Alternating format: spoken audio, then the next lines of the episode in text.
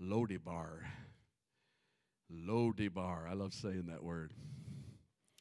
And I know right now you don't know what that means unless you're an amazing Bible scholar. Not many of you, or you cheated and heard it in the first service or something. Don't know what Lodibar means, but I'll, we'll break it down here in just a little bit. But let me just say this first of all, and that is we've been in Lodibar for about a year now. We've been in a place called Lodibar. And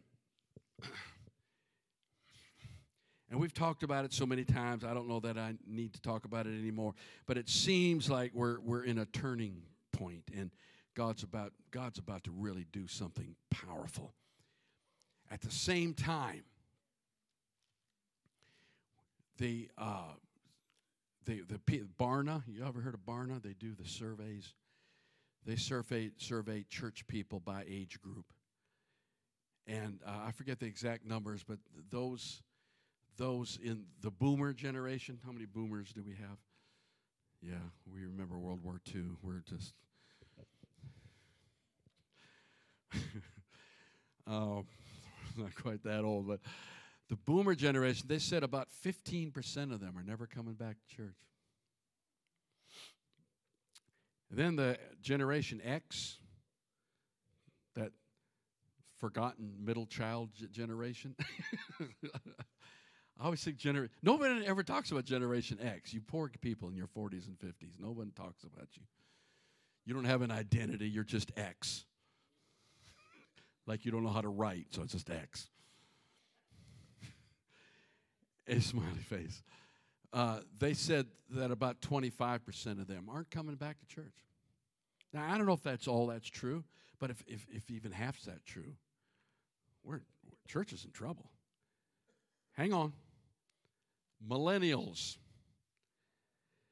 According to the survey, 50% of them are never coming back. They've gotten used to this, lay at home, watch TV. They've gotten they've changed their habits. And and here's the truth of it. A lot of them go to churches where it was all about entertainment. And they were never discipled. Nobody even knows who they are. Nobody knows their name. How many know we all know you here? And I don't care if we run 2,000, we're going to know you. I, I, now, I'm not saying I remember your name, but I, but I, I'm going to know you, you know. Say, you look familiar, you know. No, no, someone will know you. I mean, no matter what. I don't think we're going to run 2,000, but uh, I don't, I don't know that that's the Lord's will for us. But but they they just figure, you know what? It ain't worth it. It's just, I'm just going because I felt good or I love the music. I can I can listen to the music at home. And you know what? There's a lot of preachers on TV, better than the one I got there. so why not just stay home? 50% of millennials aren't coming back. God, I hope that's not true. But if that happens, how many churches do you think are going to be closing down?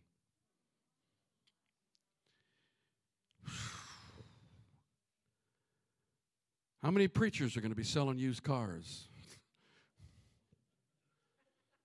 They seem to be good at both. I'm not sure why that is.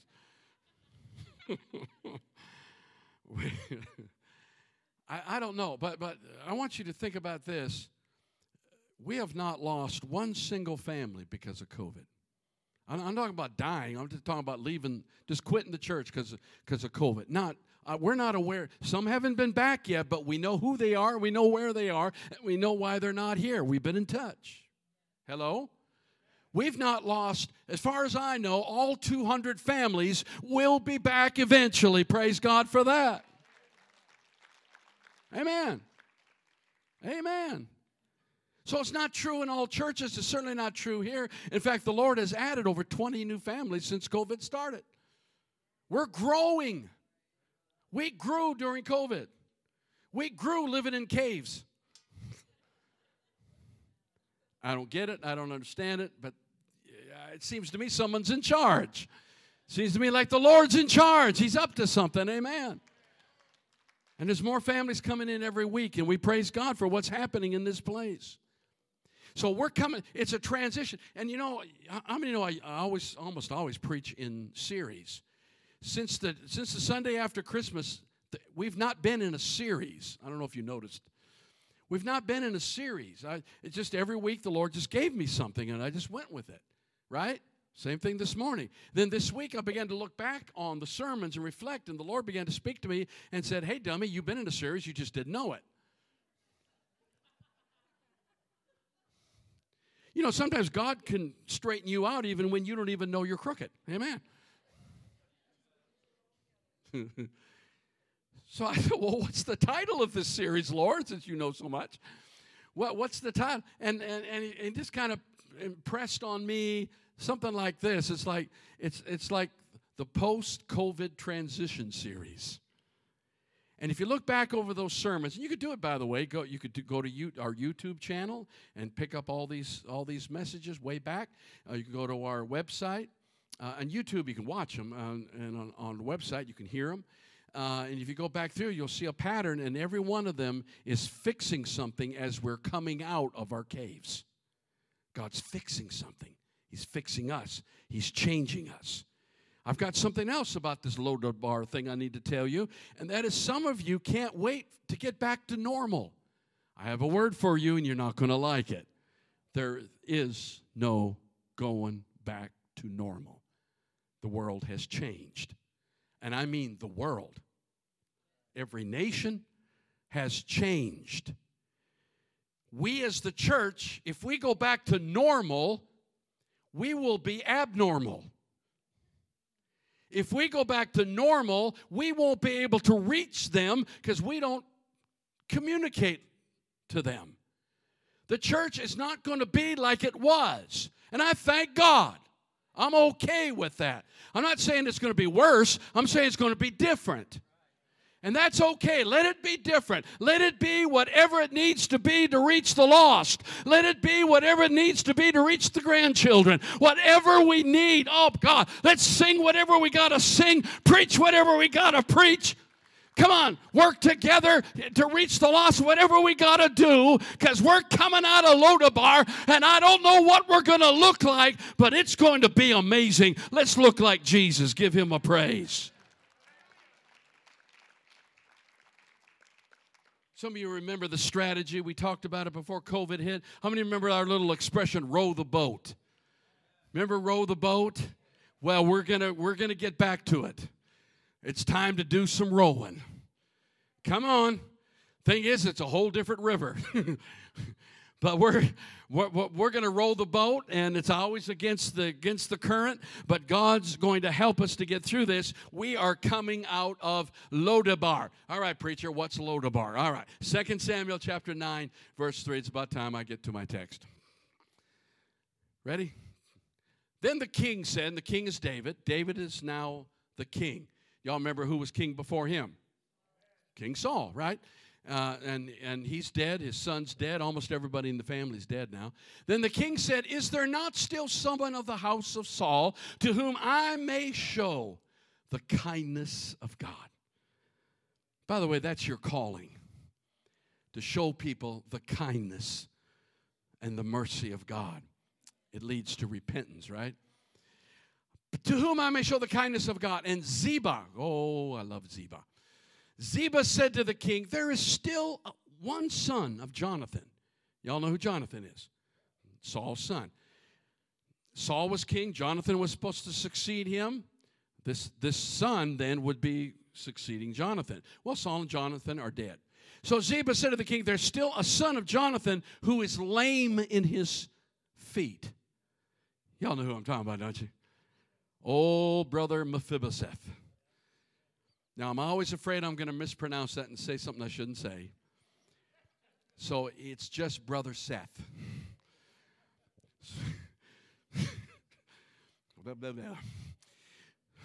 I'll mess it up and I don't even have dentures, but you know how that goes. So the king said to him, Where is he? Now, now realize, you know what kings used to do. If there's any kind of person that's a threat to the throne, they kill him. Right? Just kill him, then the threat's gone. So, Brother Seth uh, is in danger of his life here. He said, Where is he? And Ziba said to the king, Indeed, he is in the house of Machir, the son of Amiel, in. Doesn't sound good to say that? Say it again. Lodebar. Lodebar. Then King David sent and brought him out of the house of Machir, the son of Amiel, from Lodebar. Brought him out of Lodebar. Now, now here's some points you got to make. You got to understand. First of all, he would have been king. You got to understand, he was raised to be king. I want to address some people who understand you're not where you're going to be yet. You were raised to be something amazing in the kingdom of heaven. You were meant to be a king's son, a child of the king. You were meant for greatness. You were meant to be on top of this. You weren't meant to be living in your in your cave, so to speak. And I'm not just talking about COVID. I'm just talking about being isolated and lonely and all the things you know that. The, and by the way, there there is there is a there is a wounded population that's going to come out in a few weeks or a few months. The price of the price of this lockdown is greater than the price or the cost of the COVID itself. Suicides have never been higher. Drug abuse has never been higher. Divorce, domestic violence, child abuse, and the whole and all the issues that the children have not being in school not being isolated being raised you know like little house on the prairie the drug i mentioned drug abuse um, um, um, you know I, I got loneliness depression isolation um, all the back stuff, uh, things that they should have taken care of medically that they didn't take care of, and now it's worse. The list goes on and on and on. Church, we need to be ready because there is a wounded population about to come out of the caves. We got to find a way to put the word out that there's still hope. We need to let them know there's still a church that knows how to minister to them. We need to they need to know there's a God that loves them, that can turn this for them, that can change things and bless them and save them. We got to get the word out that God is still on the throne. Oh my God. Quit fussing about all the other stuff. Let's just do what God has called us to do. He would have been king. And some of us are thinking, well, I, I should have been here by now. By now, I should, you know. You know, some of you, listen, I said in the first service, I'm beyond my midlife crisis. I've already had it. you know, uh, if this is midlife, I'm living to be 130, so that probably ain't going to happen. But we talk about midlife crisis where you get to that point in your life where you, you look back and say, Man, I thought I'd be further along than now. I thought this or I thought that. And we're just not where we thought we should be or where we wanted to be. This guy should have been king. Now he's living out in the country in some little house.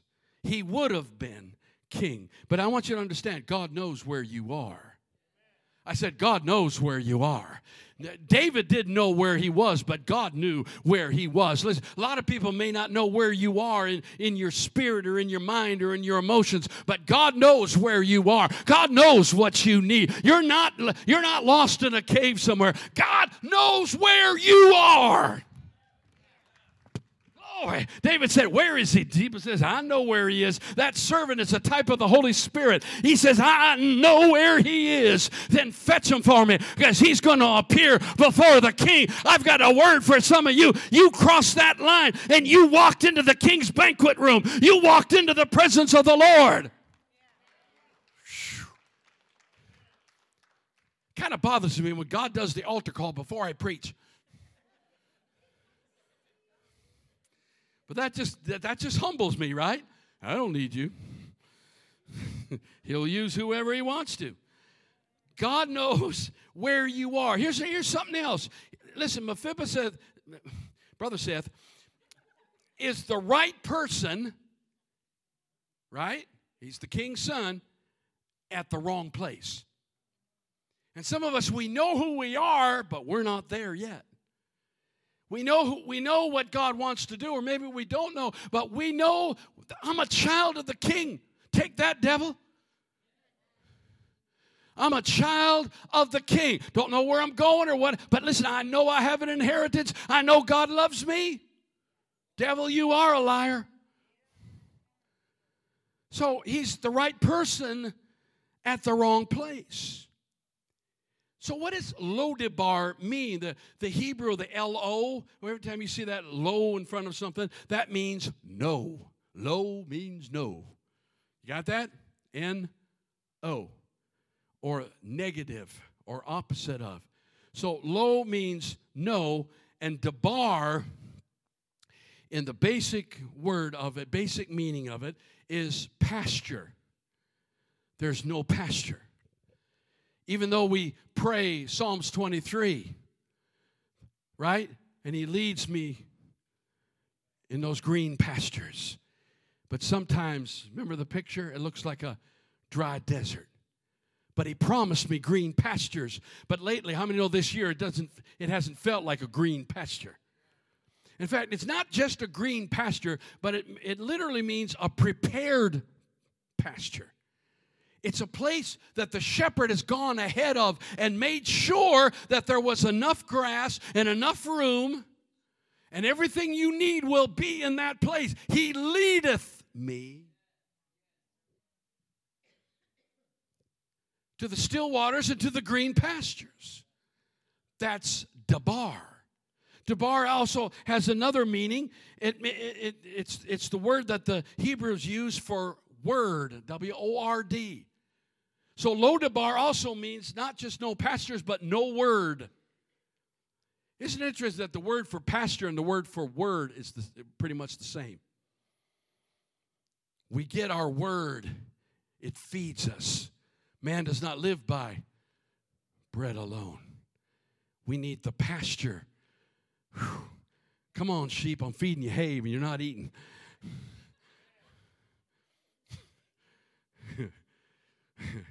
I want to hear bass, not but, but, but. I always got a few goats. Amen. Wow. it's a place of no word. Maybe you're not there today, but I guarantee you, if you've been saved 20 minutes, you know what I'm talking about.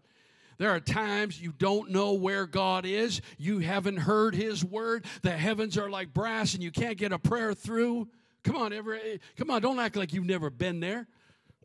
We've been there. Where's God? Where's I need a word. I need a word now. I need direction now. I need a touch from God now. Where is he? I don't feel like I'm in green pastures. I feel like I'm in a desert. I feel like I'm in a cave. I feel like Elijah. I'm the only one left. Hello?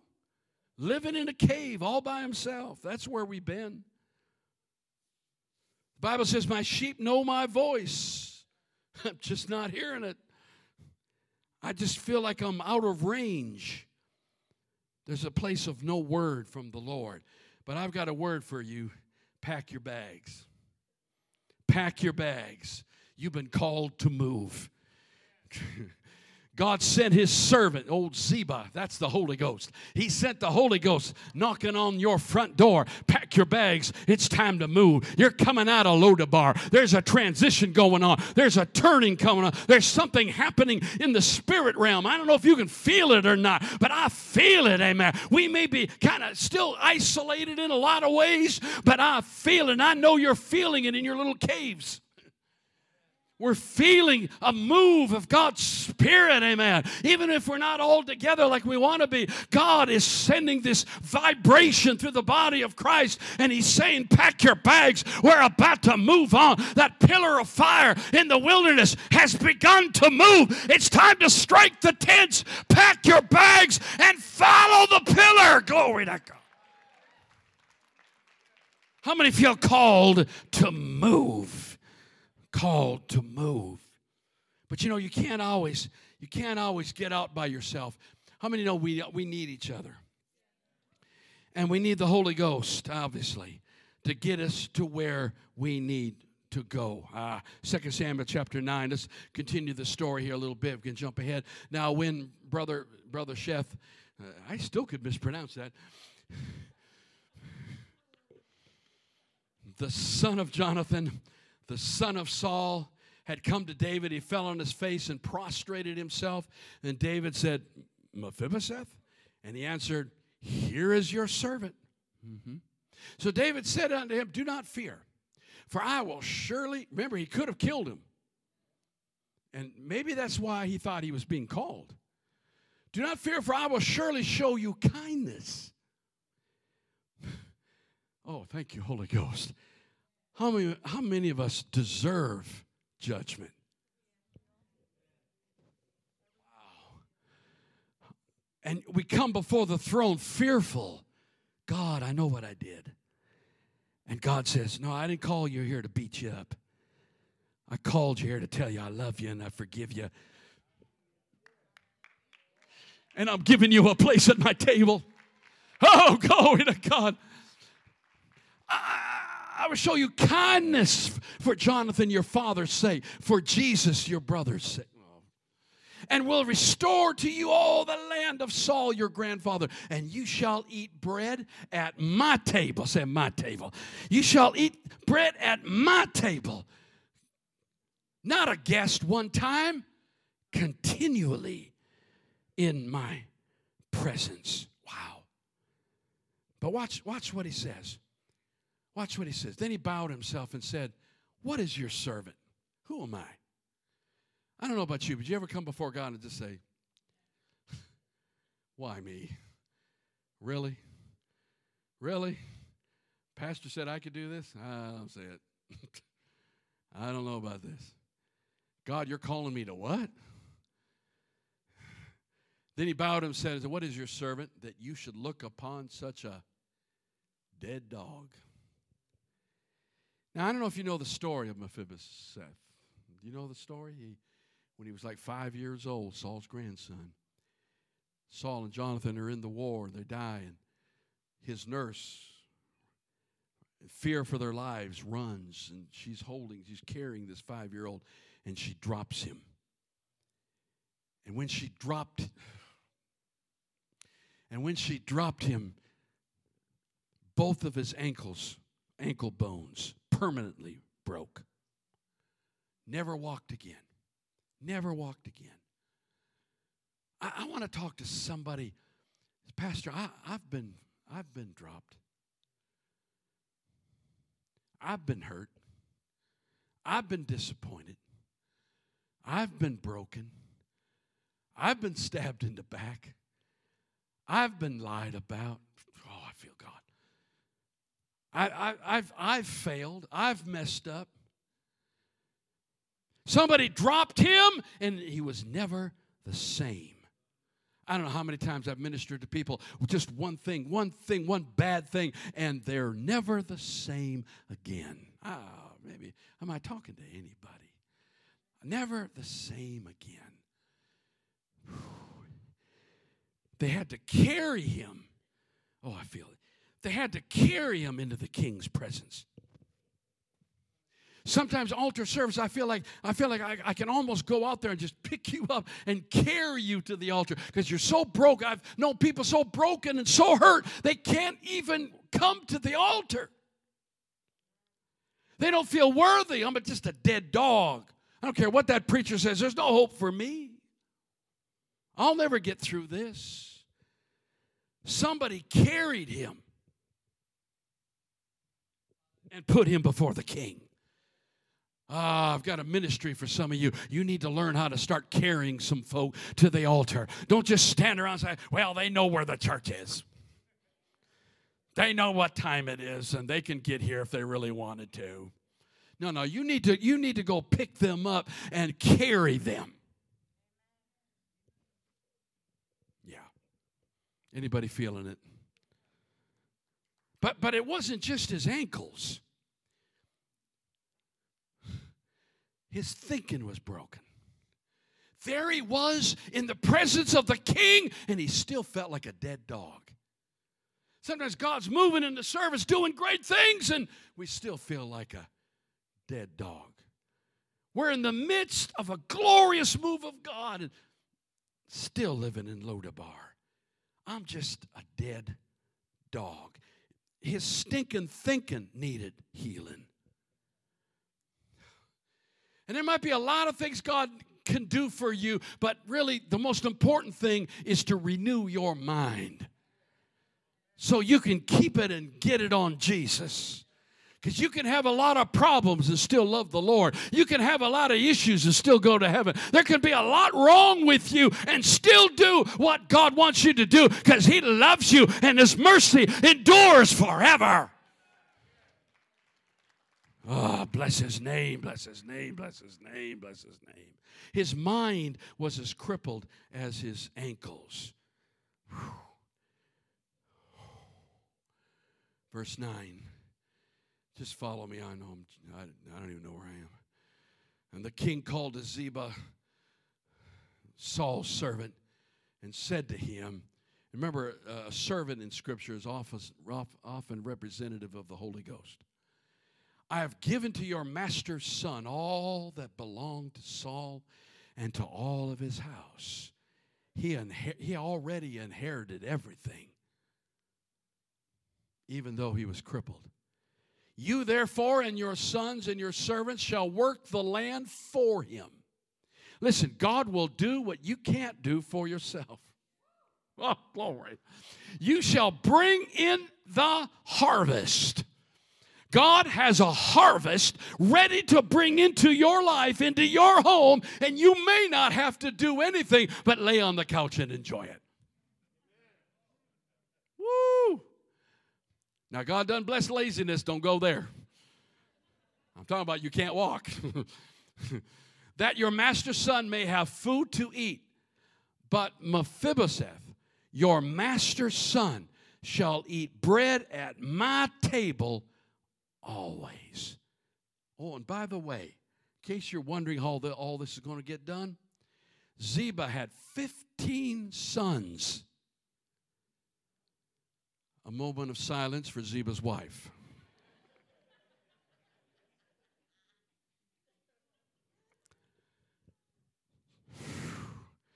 I was about to say she died young, but that's not possible.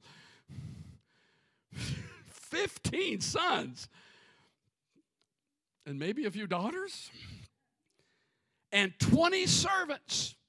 Oh, Ziba had an army. I, don't know how Ziba had time to do anything else. 15 sons, 20 servants. How many know God has enough to get you to where you need to be? God has all the blessings of heaven and all the angels. He can call thousands of angels to your side. He can get the job done. I said, He can get the job done. Your harvest destiny is being brought to you. God is going to do it. You just need to find your place at the table.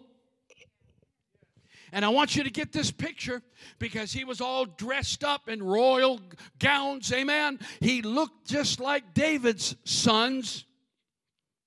They were all at the table together, and old brother Seth just sat there at the table. He ate the same food the king's sons ate. He looked just as good or even better than the king's sons. Amen. He talked with the best of them. Everything was. Now, listen, I want you to catch this. God didn't heal his ankles, but he took a load off his feet. Listen, God may not always heal every issue. God may not always deal with everything and take everything. You may not have smooth sailing your whole life, but His grace is sufficient. And He said, I don't care if your ankles are broken, you have a seat at my table. And as long as you're seated at the table, you look just like the other king's kids. You see, God covered his weakness. God may not heal your weakness, but he'll cover your weakness. So you can sit at the king's table with the king's kids. Come on, worship team. In other words, he'll take a load off your feet. He'll take pressure. Listen, he'll take pressure off your feet. He'll get you to the place where you can do what you did not think possible. My past, my this, my that. God said, forget that. Forget that. I have a way to get you to the table. I have a way to cover your infirmities. My mercy, my goodness is forever. And I love you. Would you stand to your feet? And let's get ready to come to the table.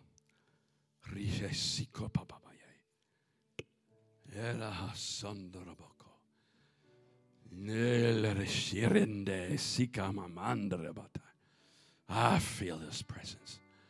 Thank you, Jesus. I'm seated